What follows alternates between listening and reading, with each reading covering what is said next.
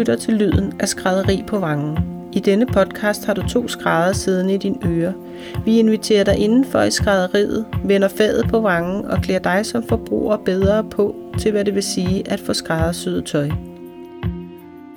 Vi hedder Katrine Ines og Karina Mott, og denne podcast er skræddersyet til dig, som er nysgerrig på, hvorfor skrædderi er relevant for nutiden, og hvad et gammelt håndværk kan bidrage til i fremtiden.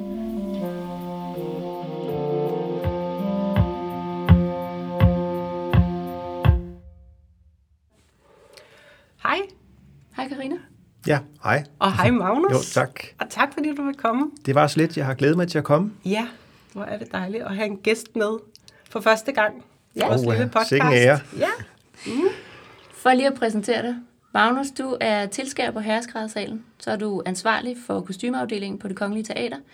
Og så er du medlem af det lokale uddannelsesudvalg på EUC i Sønderborg. Ja, Jeg fik det hele med. det er godt. Det er rigtigt. Ja. Ja.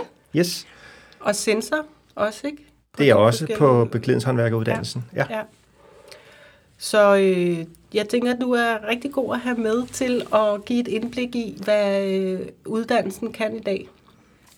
Men det vi lige skal starte afsnittet med, det er, at øh, Katrine og jeg vil prøve at fortælle lidt om, hvordan øh, vi har gjort det, hvordan vi har uddannet os. Og så efterfølgende, så vil vi have sådan en mere generel snak om, øh, hvor er uddannelsen i dag, hvad er det for nogle elever, hvordan bliver man elev, og øh, hvordan kan man eventuelt komme ud, efter man er uddannet, hvad er det, der bliver lagt vægt på øh, på arbejdspladserne. Og så slutter vi af med øh, et lytterspørgsmål, som vi har fået ind. Eller to. Eller to. For der er faktisk kommet Ja, par stykker. der kom et par stykker, det er så dejligt. Ja. Så Katrine, vil du ikke starte og fortælle om, hvordan, øh, Jo. hvordan blev du skrædder? Jamen, det lå ikke helt i kortene, sjovt nok. Jeg var, øh, øh, jeg studerede på universitetet. Jeg læste musik og fransk. Mm. Og i forbindelse med min musikuddannelse, så var jeg kapelmester på en masse revyer og sådan små amatørting rundt omkring i Nordsjælland. Hvor jeg sjovt nok også altid endte med at hjælpe med at sy kostymer. Øhm, helt klassisk. Og da jeg så stod og skulle til at skrive speciale, og alt var i opbrud, jeg havde slået op med min kæreste og så videre, så tænkte jeg, det, det er ikke det her, jeg skal. Jeg skal noget andet. Jeg skal bruge mine hænder. Øh, og så søgte jeg ind på teknisk skole. Øh, først så søgte jeg lærepladser. Det er jo en mesterlæreruddannelse. Mm. Så jeg søgte rundt omkring. Jeg tænkte, jeg skulle være teaterskrædder. Jeg søgte på det kongelige teater selvfølgelig. Jeg søgte øh, det nye teater. Jeg søgte grønt. Altså alt, hvad jeg kunne komme i nærheden af. Øhm, og fik ingenting. Og endte så med at starte på grundforløbet på teknisk skole ude i Ishøj. Og fik det, der hedder en kvoteplads, hvor der er et lille antal elever, der kan få, en, øh, få lov at gå på skolen, selvom man ikke har en læreplads. Og der gik jeg ret kort tid, fordi samtidig med søgte jeg så også øh, lærepladser, hvor jeg nu kunne komme til det. Alt, hvad jeg synes lød spændende. Og jeg endte med at, øh, at blive hyret eller ansat øh, hos Jesper Høring på Frederiksberg. Og der var jeg så i hele min, min læreperiode, sådan set blev udlært i 2008 som beklædningshåndværker, hedder det så fint. Og så blev jeg ansat efterfølgende. Og var der en del år indtil 2013 faktisk, hvor jeg åbnede mit skrædderi her mm. selv. Og hvad fik dig ind i, altså det der med, at du gik på universitetet, men at du havde en lyst til at skabe noget, men, men var det mere det med at, at udtrykke sig i, i, i kostymer og, og, og være med i hele det der teaterunivers, eller var det decideret håndværket? Altså var det sådan, Jeg tror faktisk, at det primært var håndværket. Jeg Okay. trængte til noget, der var meget håndgribeligt. Efter at have været de der næsten fem år på universitetet. Det var hele var meget studentikost. Og endda var, jeg gik på musikvidenskab. Øhm, og det er jo egentlig myndet på, at man skal blive øh, gymnasielærer eller undervise i musik, eller at man skal forske. Øhm, og der havde de gjort under, eller uddannelsen meget mere teoretisk, synes jeg, for de havde skåret væsentligt ned i korledelse og musikledelse og alle de der sådan sjove hands-on fag, man havde. Ja, det Dem havde de skåret ned. Ja, mm. det havde de skåret ned på. Og det gjorde, at det hele blev ufatteligt studentikost, og det blev simpelthen for meget for mig. Mm-hmm. Altså, det gav ikke mening til sidst. Øhm, og der synes jeg, at jeg manglede noget, der var håndgribeligt. og kreativt? Og kreativt samtidig. Det er musikken jo også. Ja. Øhm, og samtidig holdt jeg jo så fat, fast i i det praktiske musiske, fordi jeg var øh, udøvende musiker og øh, underviste samtidig både kor og øh, børnerytmik og ting og sager, så jeg holdt fast i det ret længe, samtidig med, at jeg så var i lærer som skrædder. Så jeg kørte begge, begge dele samtidig, og synes det hele var bare en stor fest. altså, så Ja. det var jo... Men det blev jo så øh, brudkjoler og festkjoler, Mm. damebeklædning, øh, fordi det nu engang var hos Jesper, jeg kom i lære dengang. Jeg søgte meget bredt, vil jeg sige, fordi det er svært at finde en læreplads. Så jeg søgte, hvad jeg kunne komme i nærheden af. Men kunne du, havde du erfaring, altså kunne du sy? Havde du erfaring inden for at sy noget? Øh, kun hvad jeg havde syet selv, faktisk. Ja. Altså, det havde jeg så også gjort en del. Øh, også i kraft af, at jeg havde hjulpet med kostymer. Ja. Men så tror jeg bare, at jeg har en... Har, jeg har lært, øh, eller ved jeg, vokset op med en, en far, der mente, at øh, man kunne lave alting selv. Mm. Så jeg har, ikke været, jeg har aldrig været bange for at gå i gang med at bygge ting, eller skabe noget. Og jeg tror, jeg har en okay rummelig forståelse, så, så det var ikke sådan super fjernt for mig. Men jeg synes egentlig bare, det var sjovt. Men jeg tror, at til at starte med bliver man også grebet af det der sådan lidt øh, glamrøse og sjove, og man kan, man kan skabe noget, ikke? Mm. Øhm, en ting, der, der stadig tiltaler mig den dag i dag, det er, at man får en idé, og så øh, arbejder man med den og udfører den, og så er den færdig på et tidspunkt. Og så kan man lægge den væk og gå videre til noget andet. Mm. Noget håndgribeligt. Ja. ja. ja. Hvad var din oplevelse, da du så startede på teknisk skole og skulle starte sådan fra scratch? Det var noget og- helt andet Nej, end ja. universitetet. ja. Sjovt nok. Ja. Øhm, en helt ny måde, en helt anden måde at gå i skole på. Det skulle det jo også være. Mm. Øhm, det var en blandet flok, der startede derude. Altså dels er det jo øh, nogle andre an- adgangskrav. Så, så dels var mine medstuderende øh, yngre. Nogle af dem kom direkte fra 9. klasse. Der var mange, der ikke rigtig vidste, hvad de ville egentlig. Det er jo et grundforløb, så det deler man, som der er i dag, med frisørerne, tror jeg. At der var nogen, der gik videre og skulle blive frisører. Det var sådan et blandet 12 ugers kursus, hvor man skulle blive introduceret til faget. Okay. Øhm, men det var, øh, det var da særligt, men jeg synes faktisk, jeg synes, det var fedt. Jeg synes, det var fedt, at man, jeg gik fra den her sådan lidt studietilværelse, hvor man selv skulle planlægge og selv skulle styre, hvornår man skulle læse, og hvornår man skulle det ene og det andet. Og så gik man i gang med uddannelsen. Det var 37 timer om ugen, og når man ikke gjorde det, så havde man fri. Øhm, det er jo også dejligt håndgribeligt Ja. et sted. Ja. Så, så det, kørte, det kørte sådan rimelig, øh, rimelig slag i slag, men det var ikke, fordi jeg havde en, en målrettet plan fra starten. Det var Og- bare sådan, det endte. Og fik du læreplads hos Jesper Høving, altså i hele din læreperiode, eller fik du sådan grundforløbet? Jeg startede på, på, med det, der hed en kvoteplads, så det vil sige, at jeg, jeg kunne have taget uddannelsen ude på skolepraktikken, ja. som er sådan en, en lille parallel verden, eller sådan en, et, et værksted, der findes på teknisk skole, som øh, ligesom skal give illusion, eller prøve at efterleve det at være en arbejdsplads, kan man sige. Ikke? Hmm. Så der, der startede jeg, og jeg kan ikke huske, hvor længe jeg var der. Ikke særlig længe. Mm. Og så søgte jeg alt muligt. For jeg, jeg, jeg, der skulle ske noget. Der, Du ville der, gerne ud. Jeg Ja. ville ud. Jeg havde ambitioner om, om mere end at sidde i, i Ishøj. Altså, Ja. der skulle ske noget mere. Og det tror jeg også, det tror jeg faktisk også Jesper kunne mærke. Jeg tror, jeg havde skrevet det ret stort i den der ansøgning, at jeg havde højere, eller jeg havde høje ambitioner. Og jeg tror, det var det, han, han egentlig bed på. Uden at vide det. Ja. det var det.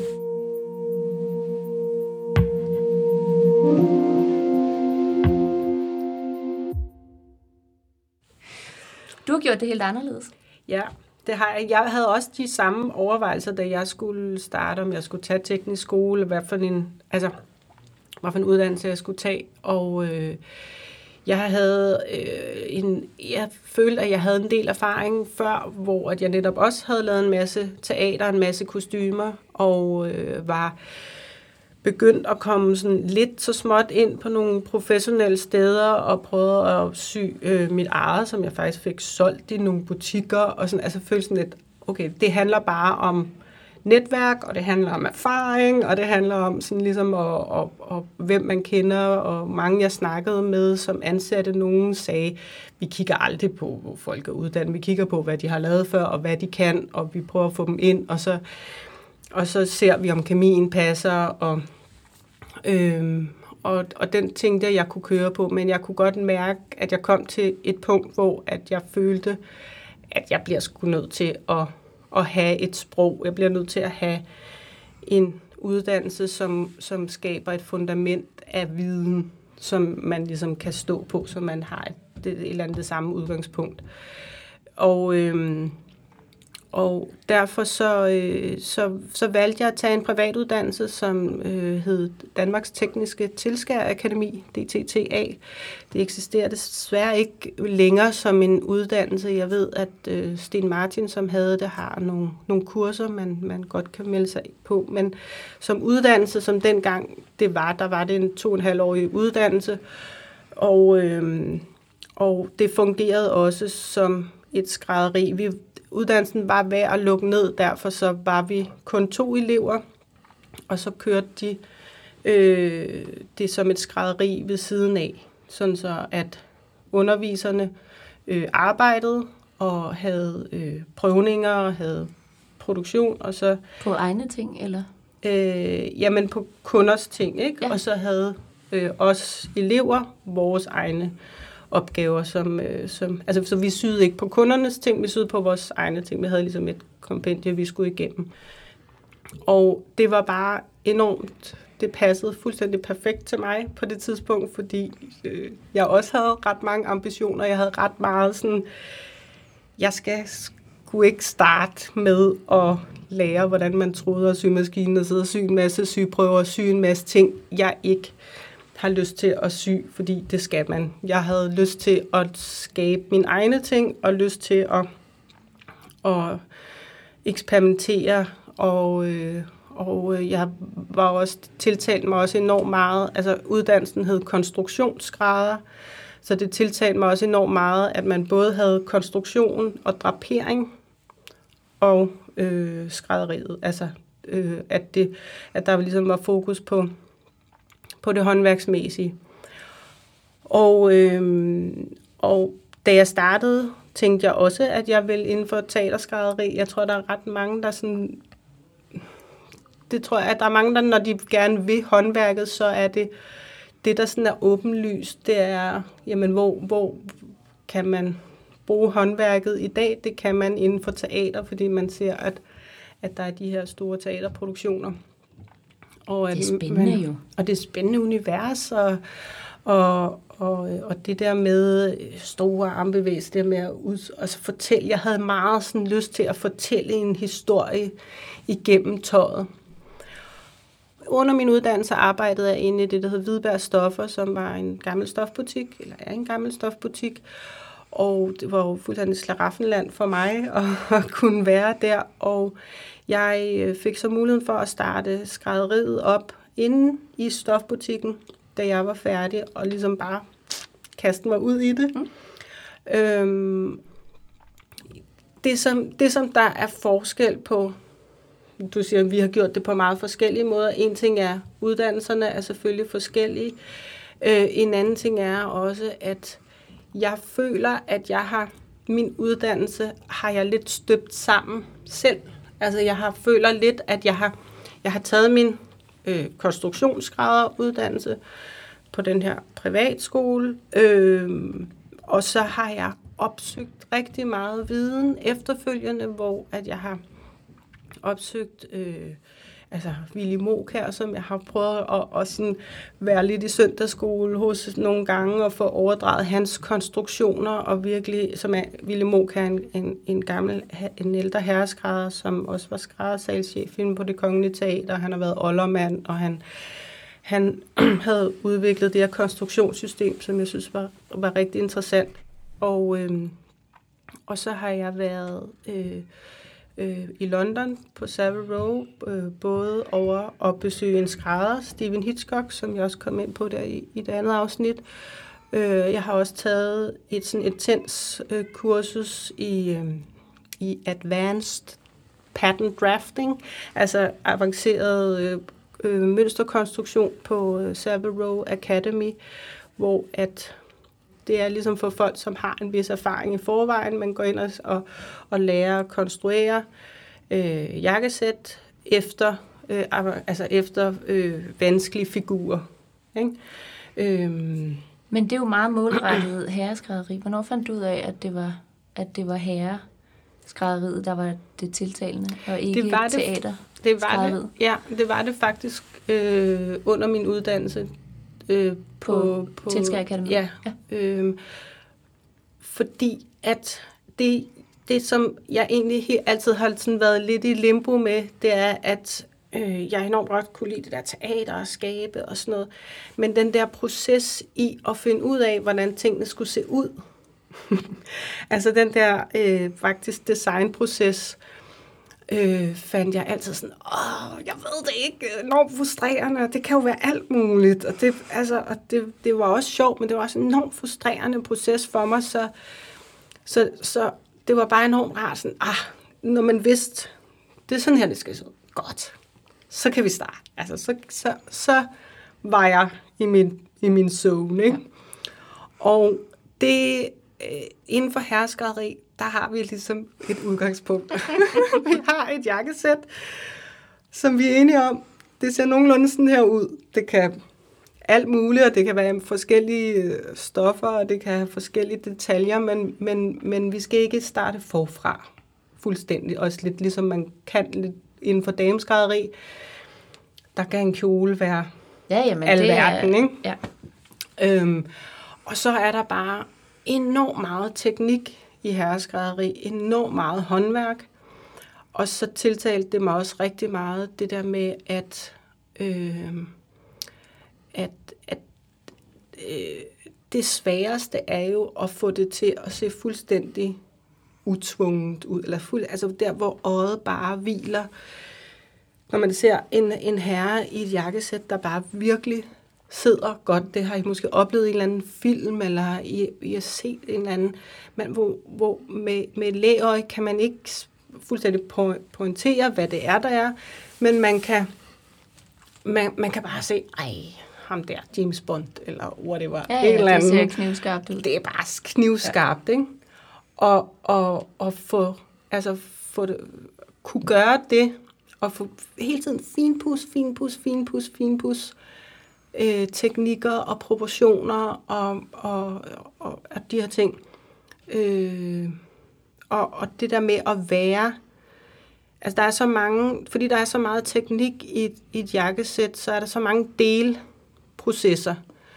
Øh, så det der med at fuldstændig, du ved, perfektionere et knaphul, eller fuldstændig, når man konstruerer, lige lave de rigtige linjer, eller sådan, altså, at, at det, ja, det var bare processen, jeg virkelig fandt ud af, at jeg holdt af, det var faktisk ikke at se det færdigt på scenen til premieren. Det var mere processen. Og det følte jeg, at det kunne jeg i, i, øh, i herreskrædderiet og at øh, jeg så også havde muligheden derinde i Hvidberg, som jo emmede meget af, af herreskrædderi. Der er lidt herreklub over. Der er noget, ja, Lidt herreklub over det, ikke? ja. øhm, så, så det var ret sådan naturligt, at det blev fokusen. Og, øhm, og så overtog jeg jo så skrædderiet for Bent Wintervald der, som, øh, som jo så også lærte mig øh, en masse fif. Og, øh, og jeg vil også sige, det som... Altså, der er jo mange, der ligesom snakker om, Nå, så har du ikke været på e-, et, et, et, et hvad hedder det, stået i lære hos en skrædder i de der 3-4 år, og så har du ikke øh, øh, oplært på den klassiske vej. Og det vil sige, nej, det har jeg ikke, øh, fordi det er stort set umuligt i dag. Det kan man godt, man kan selvfølgelig tage til udlandet og, og så videre, men jeg vil også sige, det er virkelig ikke at kæmpe sig af, at man også kan øh, i dag altså øh, opsøge viden mange forskellige steder fra. Altså det her med, at, at når jeg har stået med Stephen Hitchcock der på Savile Row, hvor jeg, har, jeg filmer jo, så bruger jeg min, min telefon og filmer det, han viser, og det, han fortæller om, og det samme med Ben Wintervald. Øh, og øh, så, så kan jeg jo se det igen og igen, og prøve det af, og gå tilbage og se det igen, og jeg øh, har også gjort meget ud af, nu der, der er noget, der hedder, øh, øh, hvad hedder det, Skræddermesternes Verdenskongres, som er altså en skrædderkongres, øh, som er hver andet år. Og, øh, og det er simpelthen skrædder fra hele verden. Der er 40 nationer, der samles og øh, viser, hvad de kan. Og der er rigtig meget herreskrædderi på de der kongresser. Og rigtig mange gamle øh, skræddermester, øh, blandt andet fra Italien, og, altså, som, som fortæller og viser. Og, det er helt altså, gammeldags vidensdeling, ja, ikke? Jo. Altså. Mm. Så det er bare sådan det der med, jeg føler, jeg sådan har bygget på selv, og så gjort det, og, spring, og øvet mig, øvet mig, øvet mig, og spring, og eksperimenteret, og, og, og, og som Bent øh, også sagde, da jeg overtog, altså han havde overtog hans skrædderi, han havde været i branchen i, i 60 år og været, været ansvarlig for, for, for 11 svinde der på Falbe Hansen øh, konfektionsfabrik, og du ved, været inde i Ilum, øh, og så havde en masse svinde under sig, sådan, hvor han efter 60 år sagde, jamen, jeg kan stadig lære. Jeg er ikke færdig. Ja, man altså, stopper ikke. Man stopper man ikke. Man viden til sig, og ja. så processerer ja. man det ud, ikke? Ja. Jo. Finder ja. også ud af nogle ting selv undervejs. Ja. Det er jo også det med at sammensætte øh, den kunde, man har, ud fra hvad man lærer forskellige steder fra, og så måske lave det om, man ja. og lige selv præcis, synes giver bedst mening. Det er det. Det synes jeg er en rigtig vigtig pointe, det der med at plukke de ting, man synes, fordi at jo mere erfaring man får, jo mere lærer man faktisk også. Altså hvis jeg havde taget på det der Sabbath Row Academy, øh, som meget mere grøn, end jeg var, da jeg gjorde det, øh, så havde jeg absolut slet ikke fået lige så meget ud af det, som jeg gjorde nu, fordi når man har en masse erfaring og en masse viden, så forstår man jo også på en anden måde, på en anden måde og man kan, man kan putte det ind i sine egne øh, erfaringer. Og, øh, og det samme med konstruktionerne mellem Willy Moka og Savile Row og øh, Tilskærakademiet, der har jeg også ligesom møffet altså min egen øh, konstruktion sammen, hvor jeg, at jeg bruger nogle af de ting og nogle af de ting og sådan noget. Øh, så jeg er blevet nødt til at lave mit eget målskema, fordi jeg bliver nødt til lige at have nogle af de mål der for den konstruktion og sådan noget. Men er det ikke så. også generelt det, der kendetegner en, en god eller en, en engageret håndværker, det er, at man, man tager stilling til, hvorfor man gør tingene på en bestemt måde? At man ikke bare gør det, fordi sådan har man lært, man skal gøre, men at man rent faktisk jo. lige vender skruen også. Ikke? Mm. Selvfølgelig er der noget tradition i det, men, men hvis man kan tænke den videre selv, så får den lige ja. dimension mere. Ja, og det er også der, at faget, tror jeg, udvikler sig. Jeg tror, at der, hvor at man kan bidrage til traditionen, eller udvikle, altså, eller hvad skal man sige, der, hvor at man kan bevare traditionen, det er jo at bidrage til den. Det er sådan meget mit, min indgangsvinkel, at, at vi skal ikke gå i stå og sige, sådan har vi altid gjort, og sådan gjorde min lærermester, derfor gør jeg det.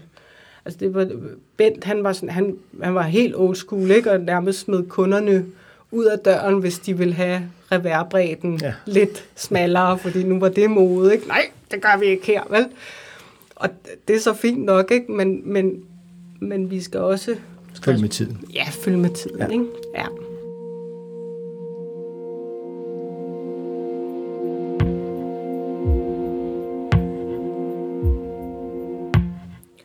Og hvad med dig, Magnus? Helt kort, hvordan øh, kom du til at blive skrædderuddannet? Ja, det er også en sjov historie, øh, ligesom jeres. Øh, da jeg var ung, så fandt jeg ud af, at øh, egentlig troede jeg, skulle være bankmand, fordi jeg var god til tal. Men øh, så kom der en eller anden kreativ side øh, ud i mig, og så begyndte jeg at sy tøj til mig selv, og synes det var enormt, enormt spændende. Øh, og det tog om sig. Øh, jeg fik syet, fik lidt kunder, og, men jeg var slet ikke uddannet eller gået på sygekursus eller noget som helst. Jeg synes bare, det er enormt spændende at kreere og, og være kreativ og så arbejde. Og så lave det her. Øh, det enestående, det eneste af den her øh, frakke for eksempel i hele verden. Og det er det, skrædderi kan jo. Mm. Altså man er... Der findes kun én. Der findes kun en af den her selvfølgelig ud fra, hvad man nu ønsker, og hvad man gerne vil have, at det her skal kunne, men det er i virkeligheden øh, den eneste i hele verden. Nå, på et tidspunkt begyndte jeg begyndte også at lave øh, teaterkostymer, øh, og det øh, fandt jeg så ud, det var den vej, jeg skulle gå. Det var rigtig, rigtig spændende. Øh, den er lidt skøre, lidt kreativ verden. Og øh, så søgte jeg simpelthen bare ind på det kongelige teater. Det må være der, man skal, man skal være elev. Øh, det er det største og det bedste sted, tænkte jeg. Øh, og jeg var heldig at få en elevplads, øh, og var der i, i de her tre år. Øh, dog med forskellige lærermester, men det betød ikke så meget, for jeg var åbenbart meget talentfuld, så jeg kunne. Det var det. ja. Øhm, så da jeg var færdig, øh, udlært øh, i november 95, mm-hmm. så var jeg heldig at øh, kunne fortsætte på en kontrakt øh, på teateret. Og så er resten i virkeligheden bare historie. Ja. Øh, bortset fra, at øh, det her med elevuddannelse har altid ligget mig mit hjerte rigtig, rigtig nært. Det betyder mm. rigtig meget at videreføre vores fag, og øh, øh, selvfølgelig også sådan rent sådan lidt, lidt, lidt kynisk bare uddanne øh, vores fremtidige arbejdskraft. Det er også ret vigtigt, fordi det er vores ansvar nu, øh, at vi ja. ved om, om 20 år, når vi andre ikke er her længere, at så, så har vi altså nogen, der er rigtig dygtige og kan, kan fortsætte vores øh, traditioner og øh, forhåbentlig også bringe noget nyt ind i, i vores fag. Ja. Og du er også nu ansvarlig for elevuddannelsen? Ja. På det kongelige teater? Ja, det er det. Altså, jeg er ikke lærermester, det vil sige. Det er altså ikke mig, man kommer til at, at sidde med, fordi jeg har ikke syet i mange år, men jeg har en passion for det, og jeg mm. ved, hvem der kan og er dygtig øh, som, som lærermester, fordi det er jo ret vigtigt, at man, man har den der kemi sammen, og kan holde hinanden ud i tre år. Det er alligevel lang tid. Mm-hmm. Så vi skal, vi skal være sikre på, at, øh, at det, det er det rigtige, den rigtige person, øh, vi vælger. Udover, men vi skal også sikre, at, at vedkommende har skruet deres hænder rigtig, rigtig godt sammen. Ja. Og er tålmodige. Hvordan er det i dag? Kan man uddanne sig til skrædder i dag, Magnus? Det kan man jo helt sikkert. Ja. Der er nogle udfordringer. Ja. Øh, den første, det er jo, at hvis man søger på uddannelse som skrædder, så finder man den ikke. Fordi den findes ikke som en selvstændig uddannelse. Den er en del af den uddannelse, der hedder beklædningshåndværkeruddannelsen, og som er meget bred, som egentlig er hele beklædningsindustrien, inklusive øh, skrædderne, som er, er en del af, af den uddannelse. Så umiddelbart, så er det jo ikke det, man bliver, når man tager denne uddannelse. Så bliver man beklædningshåndværker. Men alle, der jo er i praktik som skrædder på en skræddervirksomhed, vil selvfølgelig altid kalde sig skrædder, enten herreskrædder eller dameskrædder. Mm.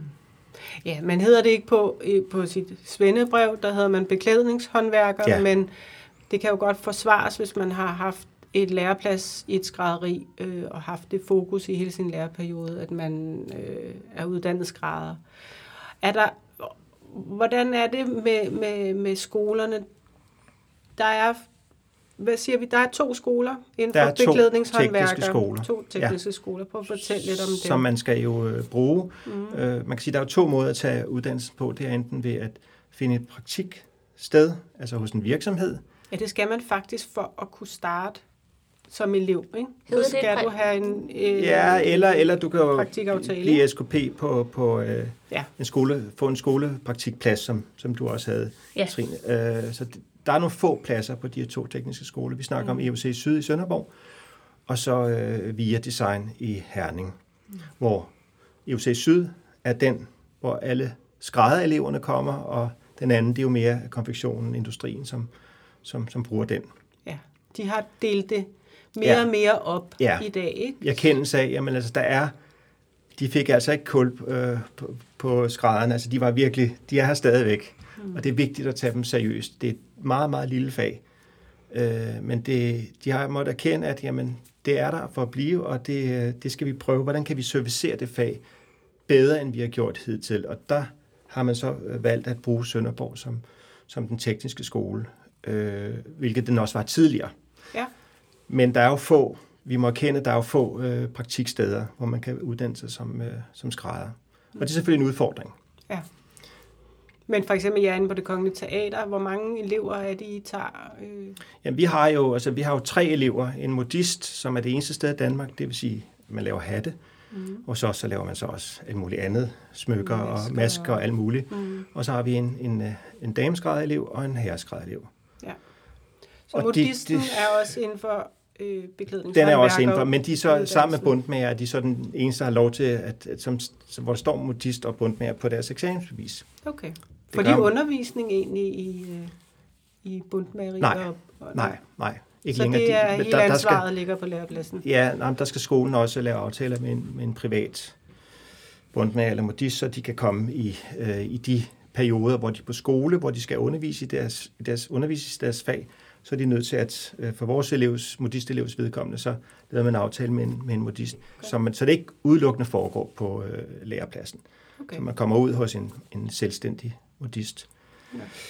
Og hvordan, hvis man gerne vil specialisere sig inden for, så nu nævner du selv herre- og dameskrædderi, Ja. eller teaterskrædderi, eller Jamen, teaterskræd er, er, findes jo i princippet ikke.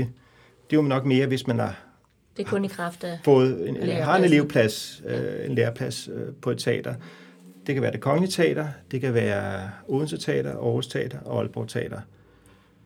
Fredericia Teater havde også, men øh, de måtte desværre er lukke ikke? ja. På grund af corona. Øh, det er de teater. Så hvis, det er den, hvis man tænker, at det er den vej, man gerne vil gå, fordi man vil lave teaterkostymer, så er det som udgangspunkt rigtigt nok. Øh, men vi går rigtig meget op i, at man skal lære herreskrædderfaget, fordi den har så stor betydning for, det er der så mange teknikker i den, som, som gør, kan man dem, så kan man bedre mestre de her forskellige øh, kostymer. Alle, alle, altså, Men har det ikke også gør, nu, nu, Ja, kommer jeg lige med, nu kommer jeg lige med en dameskrædder. Ja, øhm, ja. har det ikke også noget at gøre med, at kostymer er syet, altså kostymer er jo syet på en helt anden måde, end klassisk dameskrædderi er. Altså hvis man ikke tænker jakker og spacerdragter, men hvis man tænker lette kjoler, og altså for eksempel sådan noget, som jeg sidder og laver, det er jo en helt anden, øhm, altså det er jo meget mere solidt, når det er kostymer, fordi de skal kunne holde Jo. til noget. Så det er jo også nogle andre teknikker, hvor jeg tænker, at teaterskrædderi er vel tættere forbundet med herreskrædderi, fordi det er noget med at underslå og sørge for, at man holder formen, og at, altså, det er lidt mere Måske, er det selvfølgelig, fordi det er jo, kostymer er jo arbejdstøj, og selvfølgelig kostymer skal det laves, så det kan og det- holdes. ja. Øh, der skal svedes, og der skal arbejdes i det, og det skal bruges øh, til rigtig, rigtig mange forestillinger. Meget mere selvfølgelig end normalt tøj. Men det er stadig to forskellige fag, fordi dameskrædderne, jamen, de skal jo trods alt lave kjoler. Det er jo mest det, de gør. Og der skal draperes, og der skal bruges en masse dameskrædder teknikker. Ja. Øh, og så kan det godt være, at man så lægger noget, noget, noget nej, jeg vil ikke sige herreskrædder teknikker til, men selvfølgelig underslår man jo mere med, med læret for at gøre det mere, mere holdbart. Jo, jo. Men i modsætning til herreskrædderfaget, hvor vi selvfølgelig også syr herreskrædderi, altså habitter og kjolesæt og Ja, der er flere klassisk herretøj. Det links, bruger vi jo også i, øh, syr vi også til vores øh, forestillinger. Øh, Så der kan man bruge den, de teknikker, som man nu øh, lærer sig op i øh, som elev. Så kommer der selvfølgelig alt det andet, hvor vi netop bruger nogle, man kan sige, teaterteknikker. Øh, fordi kostymer er jo bare alt muligt. Ja, Altså, der, er jo ikke, der er jo ikke manual, som man kan slå op i og så starte. Men vores overbevisning er, at er man oplært i, som herreskræd, så har man et enormt godt fundament, som man kan bruge, som man bare, fordi man bygger jo op. Det er ligesom at bygge et hus. Du, du lægger jo de første øh, mursten. Du, altså, du kender ikke vejen dertil. Mm. Det gør man selvfølgelig med en, med en helt klassisk habit, fordi mm. du har været igennem den proces rigtig, rigtig mange gange. Men når man syr et kostume, så er det jo en kunstnerisk proces. Det kan også godt være, at øh, kostymdesigneren jo ikke har besluttet sig sådan, ah, vi skal lige, og så, så bygger man jo op, lægger de her grundsten, og så begynder stille og roligt at bygge op. Fordi, og der er det, vi bruger alle, især vores øh, håndsyningsteknikker, som man jo lærer som øh, herreskrædder. Mm. Fordi du kan ikke bare vende sy og lægge det ind i maskinen, og så er det bare syet færdigt, for det er noget, du bygger op mm. til det endelige kostume.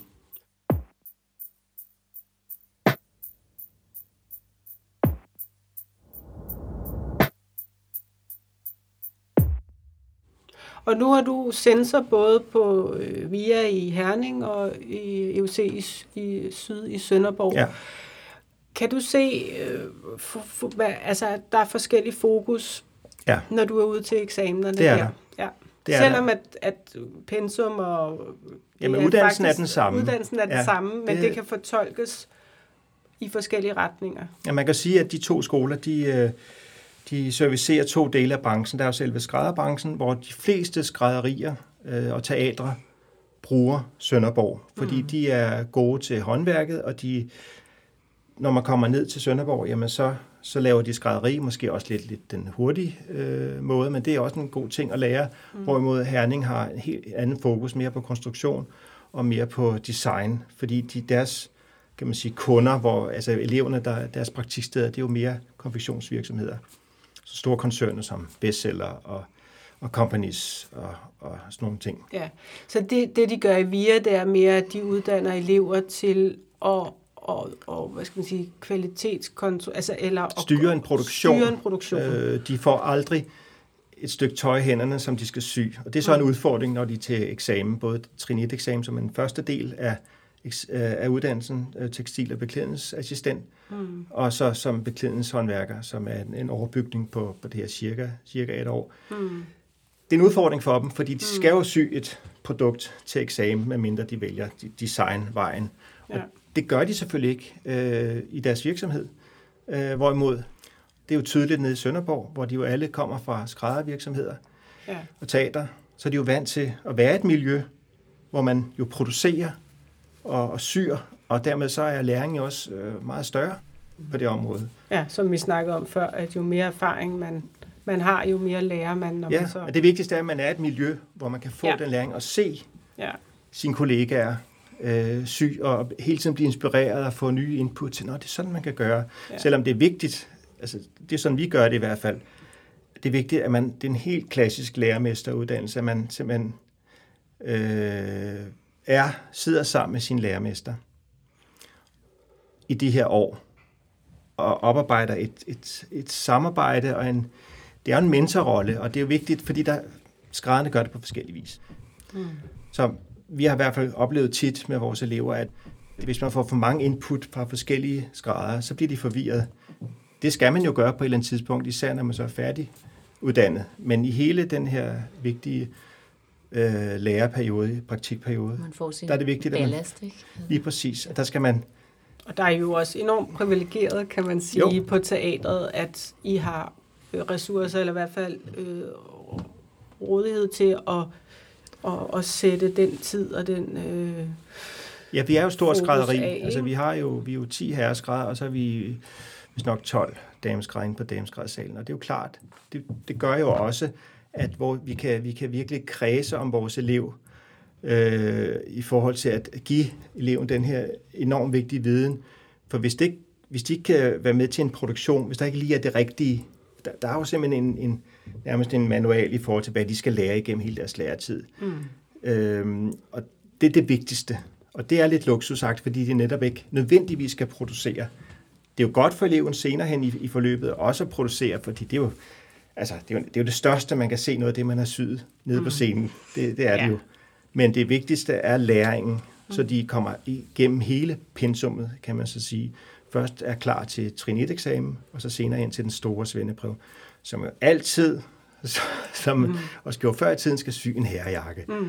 Der er ikke frit valg på alle hylder, selvom der i princippet er det i forhold til øh, og, og sådan har det jo været, været lang, sådan har det jo været mange år. Altså nu, jeg, jeg undersøgte, bare lige for at komme med et lille fun fact ja. historisk, mm. øh, jeg har undersøgt lidt med de tekniske skoler, mm. og hvad, hvordan er det opstået og så videre. Det er opstået en gang i øh, 1800-tallet, starten af 1800-tallet, hvor der ligesom man blev enige om i de københavnske håndværkerlag, at nu skulle man højne niveauet for de, de nyudlærte svend. Der var simpelthen for mange, der ikke kunne nok. Og det har sikkert været, fordi man er blevet sat til at gøre det, som ingen andre gad, eller det, der sådan lige var nemmest mm, at sætte, ja. sætte de unge lærlinge til. Ja. Øhm, det, jeg ville sige, det var, at man mm. indførte i første omgang søndagsskole. Ja. Øh, de tekniske skoler startede som søndagsskole, hvor, hvor, øh, hvor unge øh, efter konfirmationsalderen kunne komme til tegning eller regning, eller sådan, for ligesom at styrke det, igen det vi siger med tal, fordi det er bare skide vigtigt at kunne tegne, eller kunne formulere dig, uanset om du er tømrer, mm. eller skrædder, eller hvad det er. Og efterhånden blev det så udviklet til at være aftenkurser i dagene, altså i ugedagene, så det var noget, man før i tiden var i lære i løbet af dagen, og så om aftenen gik man på øh, til undervisning på teknisk skole for at kunne lære de basale ting, hvis nu man ikke lærte dem ja. på lærepladsen. Ja, så der var sådan en kvalitetssikring. Ja, så man er sikker på, at når man kommer til svendeprøven, så kan man alle de der ting. Så kan mm. man ikke bare lægge op, fordi det var tilfældigvis det, mm. man var blevet sat til i træt et mm. halvt år ude, i, ude på, hos mester. Ikke? Men det giver jo rigtig god mening. Man kan sige, det er jo nogle andre vilkår dengang, hvor at, at så skulle man gøre det ud over sin, øh, sin arbejdsdag. Altså i dag, der, der gør man det jo så, at man har nogle perioder, hvor man så er væk fra sin læreplads, og så er På intens på skole, ja. og så kommer man tilbage. Og det er jo både godt og dårligt, kan man sige, både for lærepladsen og for eleven. Det kan give nogle, og det kan, det kan, altså eleven kan få lov til at være på skolen og eksperimentere og gøre det på sin helt egen, altså sy det fra start til slut, så man måske ikke får lov til på samme måde på lærepladsen. Mm. Men det kan også være udfordrende for lærepladsen at skulle undvære eleven i 10 uger, og så har eleven måske været i skole og haft undervisning i noget, som man ikke sådan en til en kan bruge, så skal man ligesom starte op igen, men det, det bliver selvfølgelig støbt sammen forhåbentlig i, i den sidste ende, ikke? Jo, man skal være 30 uger på skole, Mm. alt i alt, øh, i løbet af de her, de her tre år. Ja. Også, der er også den selvfølgelig udfordring, at nu går man jo ikke bare til svendeprøve i at sy en habitjakke. Man skal lave en ret stor, omfattende rapport. Og det er selvfølgelig også den, man bruger meget af skoletiden på, så det ikke er ren sygeundervisning. det Desværre, Det er nemlig den her rapport, den fylder rigtig meget. Det skal man så også lige vide, når man søger den uddannelse. Det er ikke bare at sy, desværre. Øh, På, jo, på virksomhederne er det, men ikke når man er på skole. Øh, Der skal bruges meget tid på, på computer og tegneprogrammer og lære at lave de her rapporter, øh, som er en vigtig del af, af eksamen og svendeprøven. Ja, fordi det er det, der sk- skete, da, da, da det gik over og blev beklædningshåndværkeruddannelse, ikke? At det ændrede navnet til det, hvor det, sådan som jeg har forstået, må rette mig, men sådan som jeg har forstået, at, at det skulle rumme, altså man skulle, man skulle rumme mere af industriens krav. Ja. Ikke? Altså, at man, at man som sådan politisk set tænker, øh, vi er et, Danmark er et videnssamfund, vi sender primært øh, tøjet til udlandet for at blive syet, så vi skal være, øh, vi skal her, vi skal herhjemme, der skal vi kunne styre en produktion, og vi skal kunne være designerne Ja. og skulle Øh, så det er jo også meget det, som der er fokus på. Det er meget fokus ikke? på. Det bliver bare lidt på bekostning, eller ikke lidt, men Ja. faktisk meget på bekostning af håndværket. Ja. Øh, selvfølgelig har man jo al den tid, man nu har på, øh, på praktikstedet, hvor man selvfølgelig har stor fokus på at lære sy. Ja. Men vi skal passe på med, at, øh, at, øh, at det bliver for meget en, øh, en Ja. nærmest en boglig uddannelse, fordi det er et håndværk. Det er en og erhvervsuddannelse, og det er et håndværk. lære, ikke? Altså, Men- ja. Der skal du tærpe det, som du sagde tidligere. Mm. Der skal man tærpe, tærpe, tærpe og gentage, gentage, gentage ja. og lære sin fejl, Mm. øh, før man bliver nogenlunde sikker i, i det, man skal.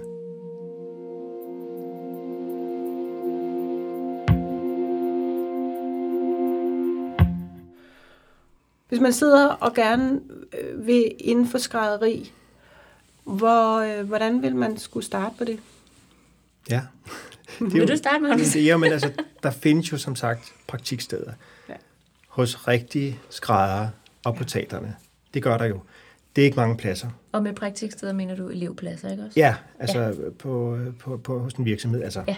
Øhm, Og, og hvordan det klart, skal man søge det? Det, det er forskelligt. der Altså, vi gør, jeg kan sige, hvordan vi gør det. Altså, Mhm. mm-hmm. vi, vi er jo en statslig virksomhed, øh, så vi er jo vi skal jo slå en elevstilling op øh, via de kanaler, der nu er sådan officielt er på hjemmesiden, og, og så kan folk jo søge sådan helt normalt, når man søger en stilling. Og så er der et ansættelsesudvalg, og så finder man frem til ja, et, et, dem, vi skal til samtale, og så ender vi faktisk ud med, at øh, vi som regel tager måske tre i sådan et to-dages praktik, så lærermesteren, den kommende lærermester, kan finde ud af, jamen, hvordan er kemien, og er hænderne skruet godt sammen? For det er jo super, super vigtigt, fordi der er jo masser, der har store idéer omkring at skabe, kreere tøj og sy og sådan noget. Men når de så sidder der, det er jo benhårdt arbejde at sidde på sin plads, og så gentage og sy og producere, og Mm. det er ikke det samme, mm. som man måske forestiller sig, at man var på en helt vildt kreativ arbejdsplads, og det kongelige teater, og wow, og en masse designer, og sådan, nej, sådan er det dagligdagen ikke. Så er det et værksted, Ja. hvor vi skal producere. Mm. Og selvfølgelig er vi jo heldige, fordi vi, kan, vi skal producere mange forskellige sjove og, og, og mærkelige ting, men det er vigtigt, at man har hænderne skruet sammen. Mm. Og man ikke er for, for flagrende. Og, for, altså det, og det, kemien imellem øh, lærermester og elev, den er super, super vigtig. Så der, der bruger vi typisk det, at vi lige har dem inde i et par dage, inden vi så finder den, der nu øh, skal være den heldige. Lægger I vægt på, om, om, om vedkommende har erfaring? Det er meget forskelligt, for det, det, er igen kemien, der starter selvfølgelig, når vi nu skal udvælge alle de ansøg, blandt alle de ansøgninger, som typisk er en 50-60 stykker, øh, lidt flere på damesgradssalen. Sjovt nok er det lidt mere mm. interessant. Ja, ja, ja. Nå, men, men øh, det er jo klart, altså, øh, så skal man jo, øh, hvad, hvad, hvad vælger vi ud fra? Vi vælger selvfølgelig øh, ud fra dem, der kan forholde sig til os som praktiksted, som arbejdsplads. At man har, man har noget viden om det, og, øh, og så skal man selvfølgelig også forholde sig til annoncen, når, når den, at man, der er jo mange ting i annoncer, man kan bruge i sin ansøgning. Ja. Man kan hurtigt se, hvis uh, der er en uh, ansøgning, der er skrevet sådan en standard og sådan en genbrug og sådan noget. Det, det, det går ikke. Det, det kan man hurtigt gennemskue. Mm. Så man skal forholde sig, det, det skal være en personlig... Og så skal man også, det er super vigtigt, fordi der er ikke så mange, der vil være herresgrader. Så vi beder også om, at folk de forholder sig til, til vores fag. Mm. For der er jo mange, der vil bare ind på teateret og så, nå, jamen, så skal man sikkert lave det hele. Og, men der er forskel på damesgraderi og herresgraderi. Det er to forskellige verdener næsten. Men damesgradersalen lægger vel vægt på de samme ting, kan man sige, bare inden for deres felt. Jo, altså, men det er altså- bare vigtigt, at man ligesom har, har skilt det. For det kan jo godt være, at der, når, så var der måske ikke lige herresgraderi, eller omvendt, de skulle ja. have søgt. Så det er vigtigt, at, man, man, at de har gjort nogle overvejelser og gjort noget research, og fordi det der, man, man, man skal brænde for det, ikke? Og, så, og hvordan finder man ud af det? Men man, på en eller anden måde skal man finde ud af, hvorfor er det, jeg ved det her. Ja. Selvfølgelig kan man godt komme til det, når man nu er i miljøet, og vi skal prøve at komme så tæt ind på, på, på den her person, den her unge menneske, som overhovedet muligt, øh, så de kan virke overbevisende. Øh, ja.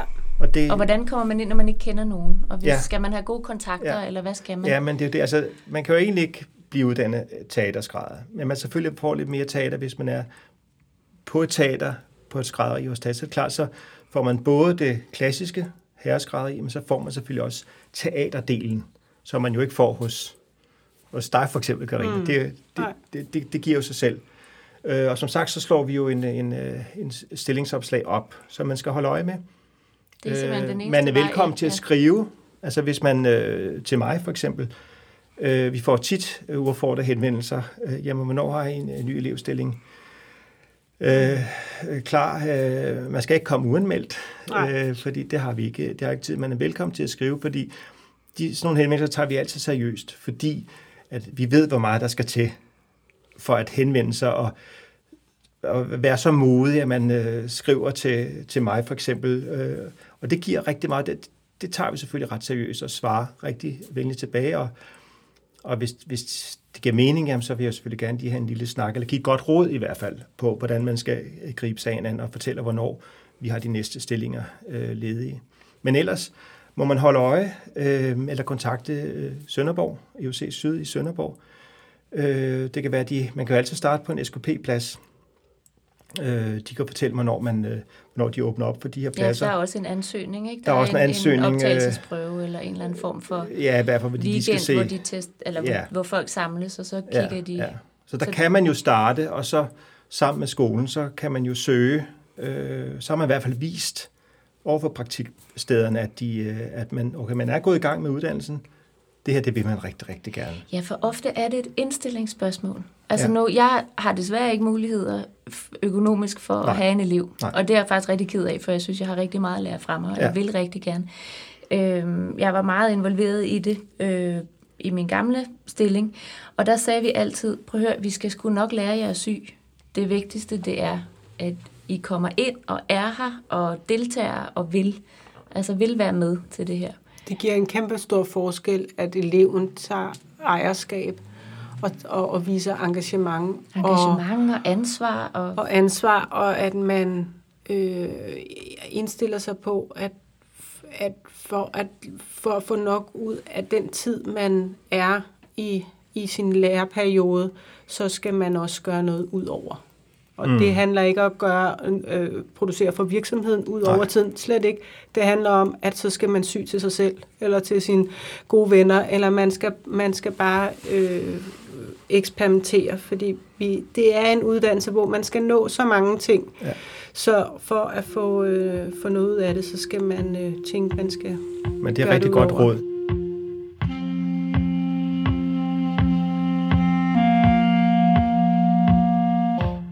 Jeg kan mm. fortælle, at vores øh, to elever, altså øh, den på herresgradsalen og på damesgradsalen, de har startet deres eget værksted, og på den måde så begynder de, altså efter, efter arbejdstiden på, på teater, så, så tager de derud og inspirerer hinanden og, og gør noget, og begynder sådan at få lidt, lidt kunder i det små, og, og øver sig på faget, Ja. ja. og det er jo ret, det er ret stærkt, Ja, det er faktisk. sgu stærkt gået. At, øh, Fordi jeg, jeg har også virkelig et indtryk af, at i den her branche, hvis man er god, så er der job.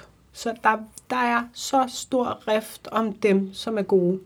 Og dem, som er gode, jeg har sådan følt, jeg har svært ved at ansætte. Jeg har svært ved at finde nogen, som er dygtige nok til at kunne gå ind og, og tjene sin egen løn. Øh, og, og dem, som er, oh, de er, de er de er alle mulige steder, så man skal lige heldig at få dem lidt der og lidt der. dem, og, der, dem, der er uddannet herresgrader, Ja. ja. det ved jeg, de, der er Ja. ja. rift om dem. Der er Ja, men det er rift om der det. også ved dame. Ja, Damesgrader. ja, det der- er der er de samme dem. dygtige, der, der går igen. Ja, Så, Altså, så det ja. der med, ej, men det er et fag, hvor du får du ingen ansættelse bag, det er selvfølgelig totalt koldt og kynisk sagt.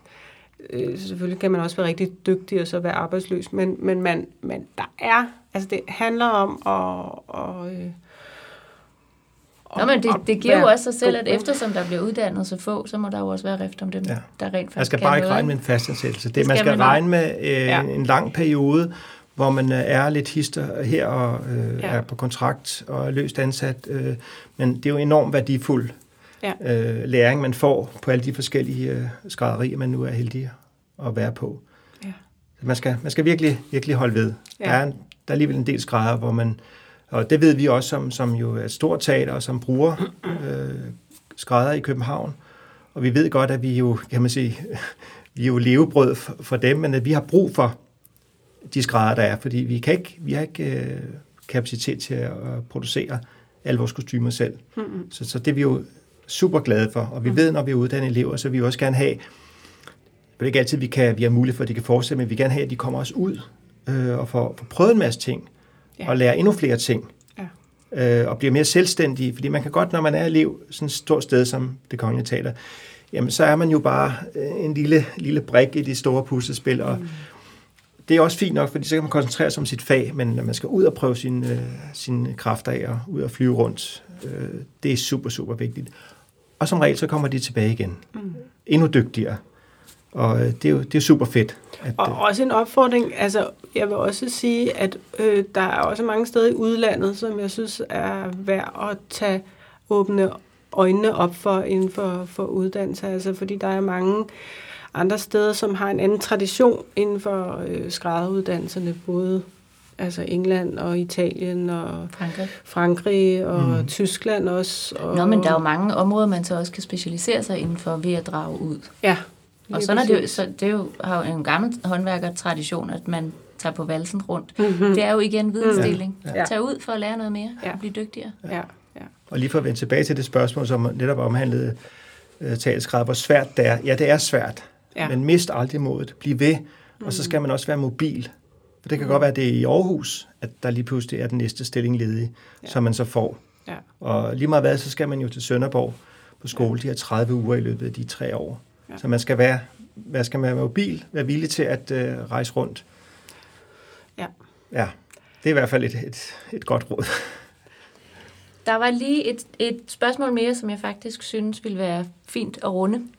Øhm, det er Anna-Marie, som fik skrevet, øhm, hvad hun vil gerne høre øh, om pan- pandemiperspektivet i lærepladserne. Hvad vil arbejdspladser tænke om os elever, der har været meget hjemsendt fra vores læreplads i lange perioder i løbet af læretiden, altså her under coronanedlukningen? For hvordan lærer man et håndværk uden en mester? Ja, det hvad, kan jeg godt hvad har forstå. I gjort? Jamen altså, vi har øh, simpelthen øh, søgt, øh, det er jo industriens uddannelse, som jo står for, for beklædningshåndværkeruddannelsen, og vi har søgt, øh, fordi vores elever har også været hjemsat i 4-5 måneder, så vi har søgt øh, dem om en forlængelse af deres uddannelsesaftale. Og så håber vi så også, at de kan få flyttet deres svendeprøve, Så de får mere tid til at, at øh, lære sig op til, øh, til den her svendeprøve. De er simpelthen forlænget. Ja, vi ved det ikke. Altså, vi, har Vi har søgt, vi, søgt har, om vi har det. søgt om det, og Ja. hvis ikke uh, svendeprøven bliver flyttet, øh, så har de forhåbentlig den tid bagefter, og så må de jo bare, En restlærerperiode. ja, så må de jo lære de ting efterfølgende. Øh, Så har de måske ikke den samme, er på det samme niveau til svendeprøven, men altså, det betyder ikke så meget. Altså, selvfølgelig vil man gerne præstere og have en høj karakter, men øh, det vigtigste er den samlede læring, man nu har, når man nu stopper og skal ud og, og klare sig. Og er det noget, I søger kun for jeres elever, eller Ja. for hele uddannelsen? Men det er noget, alle, alle øh, praktikpladser kan, kan søge med den begrundelse for omkring. Men nu, det er helt nyt, og, og øh, jeg tror ikke, at Industriens Uddannelser har øh, fået sådan en ansøgning før. Sikkert ikke. Så, men, men øh, det er jo klart noget, vi kan, vi kan sprede ud, når, når vi nu har fået forhåbentlig et positivt, øh, positivt tilbagemelding om, at, at det kan godt lade sig gøre, fordi selvfølgelig giver det god mening. Man mister jo rigtig, rigtig meget værdifuld tid i forhold til elev lærermester. Ja. At man, det er slet, slet ikke det samme at sidde derhjemme. Selvfølgelig kan man måske lige sidde og øve sig på, på noget, men det er slet, slet ikke det samme. Så selvfølgelig kan man godt sige, at så er uddannelsen måske en anelse forringet, når man så så er færdig. Men jeg håber, at man på den måde kan, kan imødekomme det ved at blive forlænget. Men det, det, det kræver selvfølgelig også, at øh, praktikstedet jo er villig til at betale for den her Forlængelsen. forlængelse. Ja. Det får man ikke tilskud til. Mm. Ja, det er en Nej. lille krølle på halen, som jo... Øh, Så, så for at sige det, altså arbejdspladserne på den anden side, det er nok ikke det, man, skal, man egentlig skal være bekymret for. Altså om, man, om, om det kommer til at forringe en chance for at få job efterfølgende. Det, det, det, det tror jeg ikke. Altså, jeg tror, man skal bare være ihærdig, og øh, man har jo den uddannelse, man nu får, og den er ret værdifuld. Så jeg tror på, at det skal, man skal nok kunne klare sig. Jeg tror ikke, at der kommer sådan en, en corona-overgang, som man ikke vil røre med en ildtang. Nej, øh, der er brug for skrædder, så jeg, jeg tror, at altså, man ser jo heller ikke på, når man ansætter skrædder, så ser man jo ikke på eksamensbeviset eller på svendebrevet. Nej, det gør man Altså, faktisk kun, for, kun for at se, om når man har det, men ellers, du ser ikke på karakteren, eller du ser på den okay, profil, man nu har i forhold til, hvor man nu er, er udlært henne, om det er på teater, eller om det er, det er hos dig, Karina, så mm. om det er lige præcis den, vi kan bruge. Det er den erfaring, eleven har. Det er det aller, aller vigtigste. Ja, så om man har været væk i fire måneder, fordi der har været corona, Det, så... det er jo ikke det, der gør det, Nej, men jeg kan godt forstå bekymringen Ja. øh, for det. Og det er jo ikke bare inden for skrædderi, det er jo inden for alle håndværkere. Og, og det undrer mig faktisk lidt, at der ikke har været mere snak om, at, at der burde være faktisk måske være noget tilskud i forhold til, at øh, de forskellige praktikpladser kan forlænge øh, med deres elever, så, Ja. de, så de får den, den, den hele tid, som de egentlig mm. var tiltænkt. Hmm. Men det kan være, at det kan altså, starte noget op. Jeg ved det ikke. Vi bliver simpelthen nødt til at runde af, øh, selvom at øh, tiden flyver afsted i det her gode selskab, og vi har så meget, vi kunne snakke videre om. Men, øh, men det har været super spændende at have dig med, Magnus. Og Ja, jeg håber, at øh, jer derude, som øh, har lyttet til det, måske har fået noget, øh, fået noget ekstra viden og gå på mod, måske hvis I er i gang med uddannelsen eller skal til det. Og ellers så må I endelig skrive til os, øh, hvis I har nogle spørgsmål. Næste gang, så skal vi tale om de forberedelser, der ligesom ligger forud for at sy, hvad enten det er et jakkesæt eller en brudkjole, selskabskjole, hvad det nu skal være. Der er, øh, der er nogle tanker, der skal gøres, både i forhold til model og snit og materialer, og det skal vi dykke rigtig meget ned i i næste afsnit. Og Ja. nørde. Uh, det glæder mig til. Mm, det. Materialer og ja, tekstiler. Ja, så øhm, Så tak for nu. tak for nu. Og Tak, tak fordi du kom, Magnus. Jamen tak, fordi jeg måtte. Det har været spændende. det var godt. Men det er jo et emne, man aldrig bliver træt af at, at Nej, snakke men jeg om. tænker jo. også, at vi skal snakke Og vi kunne godt være blevet ved. om. Ja, i mange timer. Godt. På genhør.